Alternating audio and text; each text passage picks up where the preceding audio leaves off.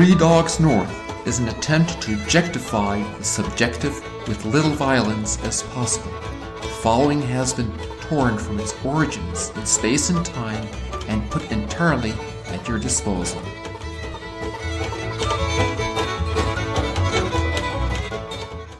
Yeah. it is. Whew. Boom. Hmm. Well, anybody got anything, or you want me to throw this out there? Yeah, I say just go on and throw it out there. I Throw it I have there. been reading the. Are you is oh is he getting is he getting the call? No. Oh, we're supposed to be covering for him. Oh oh that's right that's, right. Okay. Um. Here you I'm got it. here, Rob, you just you just go on and dive in. I'm still here. oh, huh? Um, okay, so this is more. This isn't so much like an intellectual idea. It's more just an effective movement of the heart. But I'll throw it out there. See what's there. That's so you, Um, dude. Mushy modern priest. What about objective Yeah. truth, man? Yeah, just just sentimentality. Ever heard of it? Hey Schleiermacher? man. Well, Schlei- Hey, Schlei- have you heard did of you just call me Schleiermacher? Schleiermacher. Have you heard of Dietrich von Hildebringst? Friend of the cast, if if I remember correctly. He's a big fan. Absolutely. Yeah, what is truth though? Honestly, that's that was it. That was my thought. I was like, guys, have you ever thought about this? what if something is true for me and not true for you? Yeah. I don't think anyone's ever thought that or asked that question before. Right, Hmm. You might have just figured out the key to debunking religion. right. Because it, yeah, it's not about it's not about answers, guys. It's about living. What if what I You see is green, you see as red? Yeah, There's nothing that's true. right. It's all just yeah, man. It's You all just- true. Everything is truth. No, yeah, That's the that's is the true. conclusion I don't get there. That everything is equally true. If that were the Yeah. case, if relativism were actually the case, well, how would you say that it's true? Because it's predicated on that everything is equally true or false. But it's much more convincing to me that everything is therefore false, and we Yeah. don't have any way to access objective truth. Our mind doesn't map to reality if everything is equally valid or invalid. But Right, the it's idea a that pretty- your truth and my truth are both fine is so unconvincing to me. It's a generous assumption that you just assume that everybody is right in the Right. truth. Especially when everybody Like- disagrees. Uh, okay, I can't do this. My head hurts too bad today. Rob, Rob, what's You- your sentiment? rock and roll. That might be better. That was it. That was it. That's what I wanted to talk about. no, I'm kidding. Okay. So I'm in my um I'm currently in my summer tradition, 3 years running now of reading a Mark Twain book for Cool. over the summer. Yeah, so I started uh, I think a couple years ago I read uh, Pudd'nhead Wilson, great. And then last summer read uh, Huckleberry Finn, great. And then this summer, I'm reading his biography of Joan of Arc, oh, Um, mama. which I had tried before and like wasn't able to get in. excuse me, wasn't able. sorry about that. Wasn't able to get into it a couple of times, but this time really enjoying it. So I'll probably finish it within like a couple weeks or so. And uh, anyway, so there's been a lot of parts that are just kind of amazing about this story, but there was one in particular, and I don't remember what battle it was in because she's kind of she's like the well-established general of the the French army at at this point. She's like 17 and a half. Um it's just this like and that's kind of I think that's why Twain was so enthralled by it was that it's just such an unbelievable story but it's so well documented because especially because like of her trials afterwards um that it, yeah it just it really is it's it like blows you away to get into the story and to think about and everything. But so joan of arc one just i yeah i don't really have words to kind of like put on her but there was this one story that he told in, in the book um so it's it's during this battle, and they they like absolutely demolish the, you know, the English army at this one town or or something like that, and somehow this um, it, it just kind of like you know just pawn of a of an English soldier. I can't remember what Twain's wording was, but he this is like a like the lowest level guy, and the French is seemingly like really have all this like resentment towards towards the English and um, everything, and so somehow this guy gets like mortally wounded. This English guy, and anyway, Joan of Arc like went up to him and he's like laying there about to die. And twain just tells the story of like she took his head in her arms and she just just kind of like knelt down and wept over him and twain his language is like really beautiful with it, it talks about like he, he she just kind of like talked to him as a sister would like in his last in his last moments and she she ordered someone to find a priest so he could get absolution um and anyway, I was just really moved by like the image, and I think it's just the storytelling of how Twain tells it. Of she's so fierce, man. Like she's so fierce in in commanding the army, and like people are dying in these battles and everything like that. And then she has like all these moments like that. Um, that she would go up and just like weep over this guy and, and, just kind of like console him into death and, and help him prepare for for a happy death, even though he's he's the enemy. And anyway, I was just I, I it obviously just struck me. I have more to kind of pray through it with just as a effective movement, but it's kind of thinking about that of um like how do you how do you try to how do you try to um like evoke that out of yourself like to be just you know in life I, in, in today's world like it's not the same type of wars being fought obviously things things like that. But just to be able to to humanly say like i don't know. I mean you could even talk about like enemies in in a way or certainly opponents you know like um politically humanly like whatever whatever it is of like there's stuff in our world to like vehemently stand against.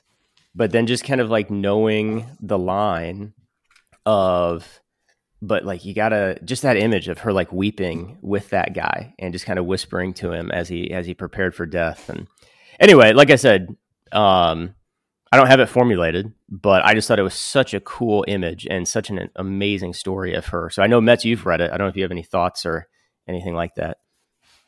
Yeah, I mean the that that book is is so it's the most supernatural story that I've ever read before.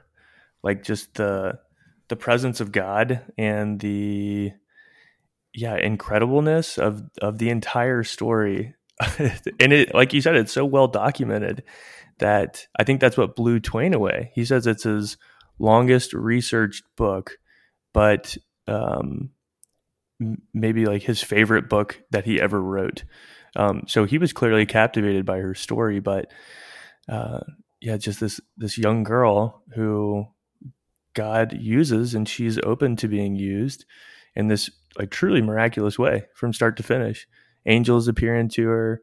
Um, remember, there's a couple of powerful moments where she has um, like divine insight into certain things that proves her legitimacy in front of the king and she leads the french army at as a teenage girl i mean that is so unbelievable that's so unbelievable right now and then to have that happen you know against against the english it's just it's unbelievable um yeah it, it makes me think of another story from within the book that uh, she clearly just had a heart that was full of love that was able to fight for the things that she loved, which I mean, she loved France so much, but then was soft enough to be moved by by real deal sad things, like real deal sadness.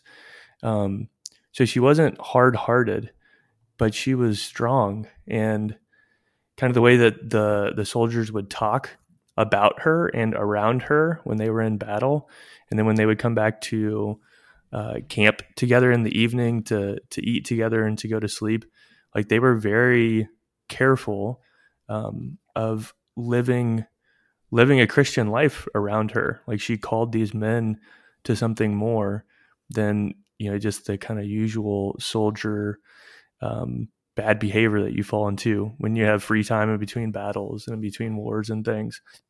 So, yeah, this this fierceness, but also like a tenderness that was present w- within her. Uh, I don't know what that's centered on. I, I, mean, obviously, Christ is the object of that um, that ability to span the spectrum of feeling like that. Um, yeah, but it, everything about it just struck me as so supernatural. It's like the ve- mm-hmm. the veil is thin in this story, um, which I know doesn't doesn't get exactly to your question, but yeah, th- well, those are my initial thoughts. A couple things that I've thought, and I, I did read it, I think last year um, as well. I agree with both your assessments. Maybe what strikes me most about the encounter you're talking about with that British soldier is how the seeming contradiction between like how is this saintly girl a in charge of the army and b like in the throes of battle where there are people dying and um these are both christian countries and it's pre-reformation it's like the 1400s wasn't it? So they're both catholic countries um and in fact it's I mean, it's a very complicated story because it's the church that burns her the british bishops that put her on trial and um there's also like gender things because she was wearing the the clothes of a man even when she was in prison and she wouldn't take off the armor because God told her not to and or Saint Michael the Archangel. It's like a very martial story and we I, I think we can look on it anachronistically with our own as we often do with history with our own standards and categories and try to understand it but I think that's what Twain did nicely in the book is even though he was a modern guy and he was even an atheist um, pretty vocally, I think, this was the only evidence to him, like that would stand up to modern scrutiny. Uh, although I think the Gospels have shown that they stand up to scrutiny in terms of historicity, but um, even by the modern critical methods. But he was at least satisfied that the trials of Joan of Arc were legit, and um, he's like, "This is the only person that's ever been like a real saint, has totally lived for others you know, in the in terms of the Christian ideal. Everybody else has some ulterior motive of, of selfishness, um, but she appeared to be completely at the service of God.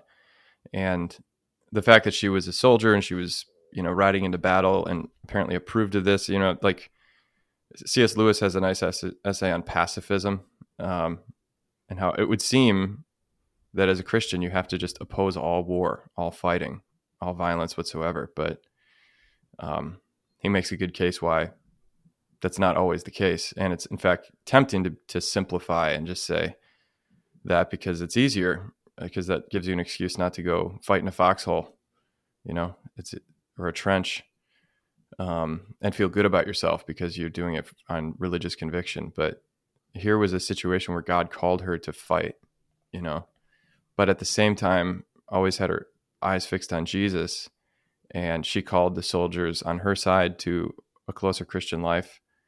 You know, a lot of them didn't go to mass, but then she would make them all go to confession and communion, although not force them. You know, she was still just like by her example. And there was a femininity too, the fact that she was a woman and sort of this this figure that they wanted to reverence and um, do honor by, you know, in that old medieval sense of having a lady who you know you served there was that aspect. She just kind of created order and beauty and uh, inspiration wherever she went. Like they felt like they could nobody could touch them as long as they had joan of arc. But then to, to have the presence of mind and heart to to be that to be there for that guy and not simply see him as an enemy soldier who good he's dying that's good. Um, I think shows that that she she never lost her focus from Christ and what He was calling her to in every moment. Um, but the thing I'm thinking of too is, especially with Joan of Arc, um, although she was so young, she never became a mother herself um, because she was killed. But I'm reading Hannah Coulter by Jay, by Jayber Crow, uh, Wendell Berry. You guys both read Jayber Crow, right? Yeah. Yeah, that's that's the only Berry that I've read. Well, um, Hannah Coulter is kind. It's not really a prequel, but it's the same universe of Port William. Remember, Jayber Crow's the barber in Port William. Mm-hmm. It's a little town in Tennessee. So Hannah grows up up outside of of Port William in a, a poor farm family. Her mom dies when she's little, and it's this woman looking back on her life, and um, uh, it's World War II, and without spoiling it, I'm in the first third of the book, but she she kind of foreshadows a lot, so you see it coming. But the man she marries goes off and fights in World War II and dies, but um, she has his child, and um, she's born after he goes missing in action. And there was this thing last night I read. Can I just read it to you guys? It was uh, I thought about motherhood. Um, I, this is a male writer writing first person from a from a woman's perspective, um, which maybe is problematic by our standards today, but it's it's incredible. Kind of like uh, "Till We Have Faces." Didn't C.S. Lewis write that with a pseudonym, and people thought it was a woman who wrote it? Yeah.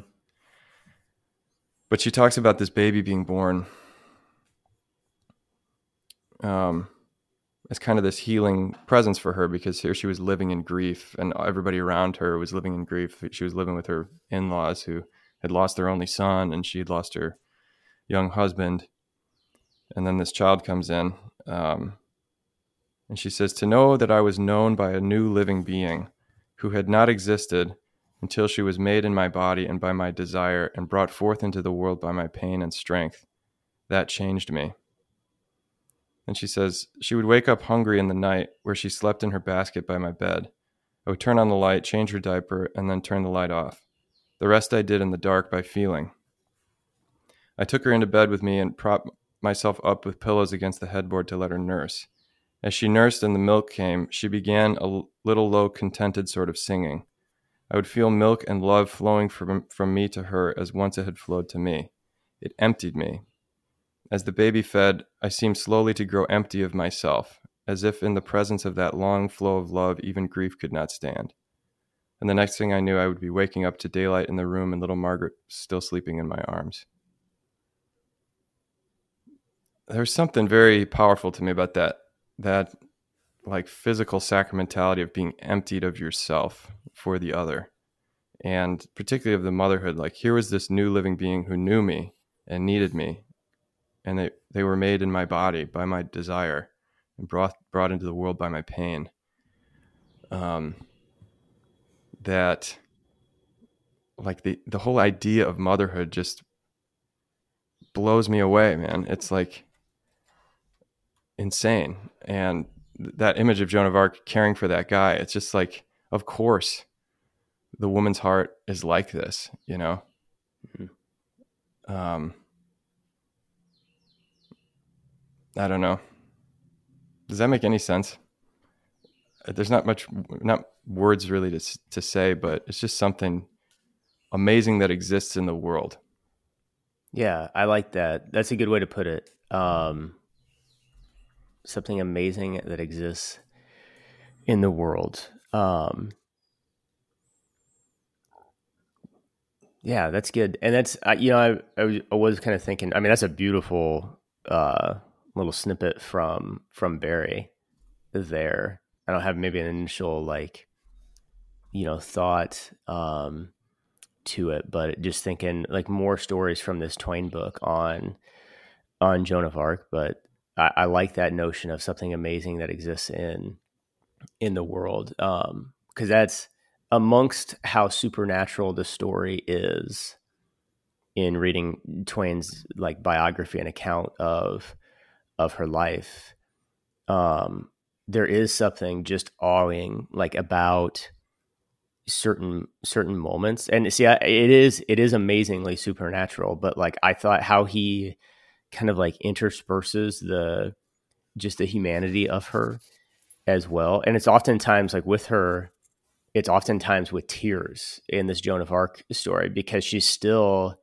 she's still like a 17 year old girl who's leading this army. And so there's there's another account that I was it was it didn't hit me maybe as much as the one of her holding this man dying, but um like when she met the king and she had won these great battles already so the king like wanted to give her pretty much anything that she wanted and it embarrassed her and so like twain described the account of like her becoming more and more embarrassed and her face like kept turning more red and eventually kind of turned purple and she actually started crying because she was so embarrassed to like kind of be put on the spot by the king in in this way. Not embarrassed so much but like i guess in, in a way but just the attention like on on herself. And all she wanted to do all she wanted from the king was for her for him to go with her to like whatever town it was to receive dude the king is such because, a chump.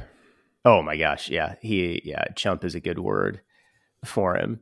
Um but there's there's other moments and I, I don't have any other examples but he just he describes it of like she's moved to tears a lot. And um i i don't know. I i don't really have anything past that either besides there's just an awe to it man of um so I, I like i would have never thought of that connection of like motherhood and and especially that account by by Berry but it's not only something amazing that exists in the world but it's something that I'm just really, really grateful does exist in the world, I guess.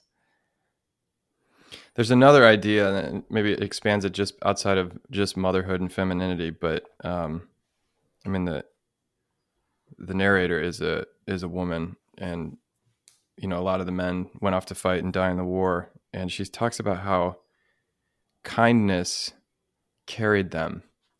You know, um, like I, it made me think of the the pandemic a little bit. I mean, it's not anywhere near the kind of just like all these young men going off and and dying, and it was heartbreaking too. Was her her husband was missing, you know, which at, there's no funeral, there's no there's no even like closure that oh some soldier that was next to him saw that he f- died heroically and here's the letter and whatever. It was just like, okay, he's he's gone, I guess, and he's he's never coming back, and um, and that the heaviness and the grief that nobody wanted to talk about, even before he died, even like before he even went overseas, like this this sense in the country and in the small town that there was this thing happening where it wouldn't be Christmas again until this was over. You know, like you couldn't really have pleasure, you couldn't really have joy, and the kind of security that um, like life was going to be normal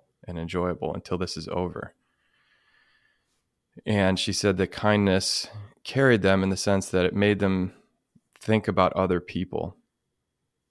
You know, because it, in those moments, it's so very, it's so tempting to just think of your your own pain, and you have every right to feel sorry for yourself. You know, she was she was a young widow, but just by thinking about her in laws as having lost their only son and trying to alleviate their pain, her pain it wasn't gone. In fact, it was like accentuated. So sometimes she had to just go be by herself um, because you're taking on not only your pain but someone else's pain. It's not like yours just goes away, but it it makes you able to bear it paradoxically because you are not just wallowing in it. You know, um, because by by yourself, your own pain will destroy you. Your grief will just make you bitter self indulgent, selfish.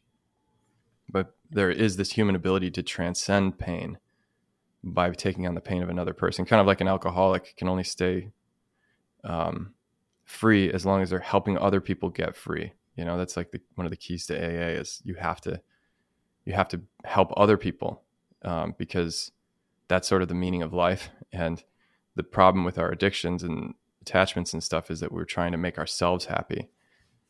Um, you have to give that up and become happy by trying to make other people happy, which is it's just taking a Christian truth that God is love, we're made in the image of God to its practical conclusion that like if you want to have a human life, you have to live it this way, but I thought it was particularly poignant in that in the stress of war and the loss and the grief and everything. Um, there's an innocence in that, you know, even though you're you're you're not innocent anymore in the sense that oh nothing bad's ever going to happen. You're not a kid that just doesn't understand the world. You you understand it deeply, but you can you can remain childlike like Joan of Arc does in that in that scene.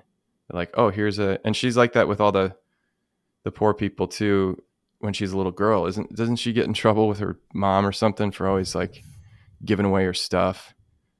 Because she's just like, yeah. oh, this guy's this guy's poor, so he needs it, and they they think it's very complicated. No, you you know you know you can't give it away, and she just to her everything's very simple. When someone's in need, you you respond to the need. You know what I mean?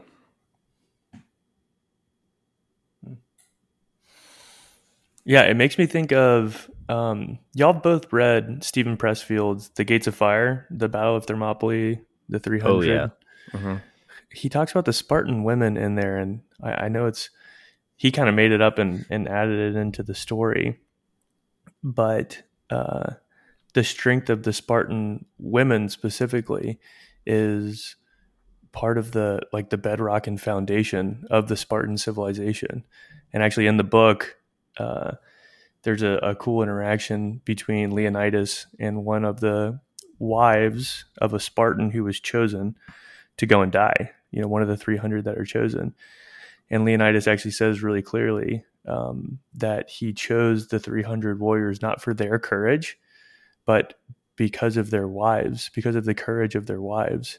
Meaning, we all know it's going to happen here. Is they're going to go out and they're we're all going to die, and so we need strong women who are going to be able to bear the difficulty of the grief and suffering in order wow. to keep the civilization stabilized.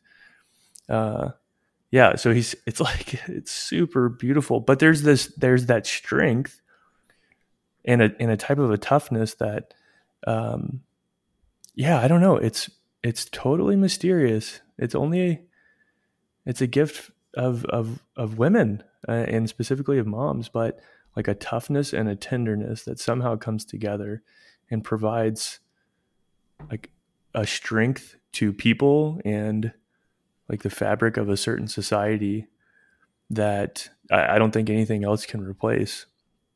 But yeah, I just looked it up right quick, and here's one of the final lines of the conversation. It says this is Leonidas talking to the the Spartan woman. Why have I nominated why have I nominated you, lady, to bear up beneath this most terrible of trials, you and your sisters of the three hundred? Because you can. It's like, dang. And Greece will break with them, but if you bear up dry eyed, not alone enduring your loss, but seizing it with contempt for its agony and embracing it as the honor that it is in truth, then Sparta will stand and all Greece will stand behind her. It's beautiful.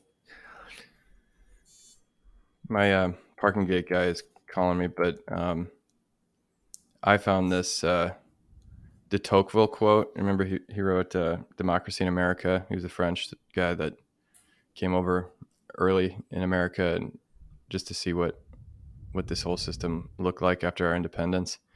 At the end of the book, I recorded this in case I ever give like a women's talk. Um, he says, If I were asked, now that I'm drawing to the close of this work, in which I have spoken of so many important things done by the Americans, to what the singular prosperity and growing strength of that people ought mainly to be attributed, I should reply, to the superiority of their women. Mm-hmm.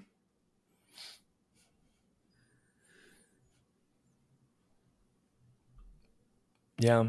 Full stop. Here, you guys carry the cast for the last uh, six minutes here. Uh, I'm just gonna check in with this guy real quick. Yeah, yeah, yeah, yeah. We got it. Man, did this get way better or what? No, Connor's gone. Okay. Finally, some freedom to talk. Yeah. Ugh. Dang, uh, man, it it does make me think. Do you have any? Um, oh my gosh, he's in the background. Yeah, this is the worst. what a nightmare, dude. Um, a, a, couple of stories do come to mind of of my mom being yeah, both just deeply loving, but also like fiercely protective. Same. Um, Same. And may, not to, um, I wonder too if, yeah, because definitely same on that, and especially the, I think maybe the uh, the Joan of Arc account that I, I started with too of like maybe the effective movement in me was, um, like just being so in awe of it of like, I, I couldn't. I don't think there's no way I could do that, man. Like Mm. of what she did. But I guess that's kind of like the non-competitive nature of God through saints. Of that was the experience. The experience of reading this account of her is just like I'm back. there's no. Oh, nice. Um, there's just no sense of like, oh, if I could only do that, you know, it's like being a saint is not being able to do everything perfectly. It's just like in awe of like, man, thank you, God, for for her. Um Yeah. Anyway, I didn't want to cut you off there about Yeah. your your Well- madre, but No, well,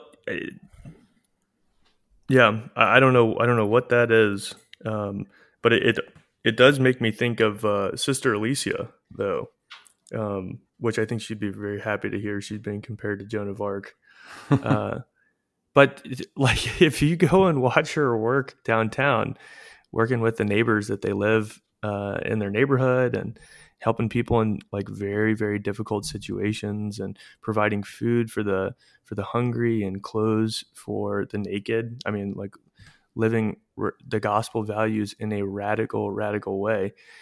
Well, and then if somebody tries to like, if somebody tries to not just break the rules, but like get into the church early or take advantage of somebody that's down there, dude, sister, she.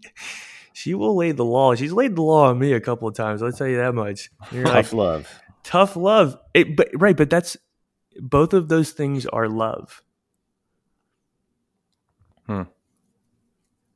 I remember her yelling at you before. oh yeah she's Yeah. yelled yeah yeah she would try yeah yeah Totally out of love. The L L for love. Thanks I love you too sister. Get to work. I love you. Doing great. Keep it up. I was a talker. That's what I did.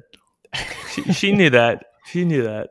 They knew how to order your gifts by by the last couple of years that I was there. Anyway, Mm, mm. dude that's a good way well. to put it. Hmm order the gifts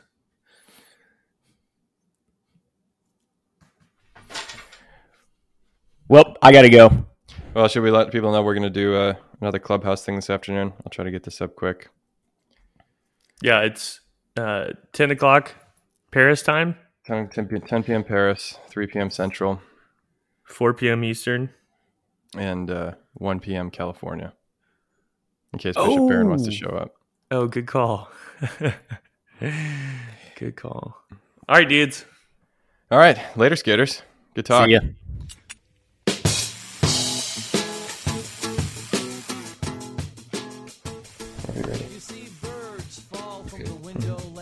Three Dogs North are Juice, Seabisc, and Michael Metz. Conversations have been edited to sound smarter. Audio and transcripts of this episode are exclusive property of Mundelein Seminary and may not be rebroadcast without the express written consent of Major League Baseball.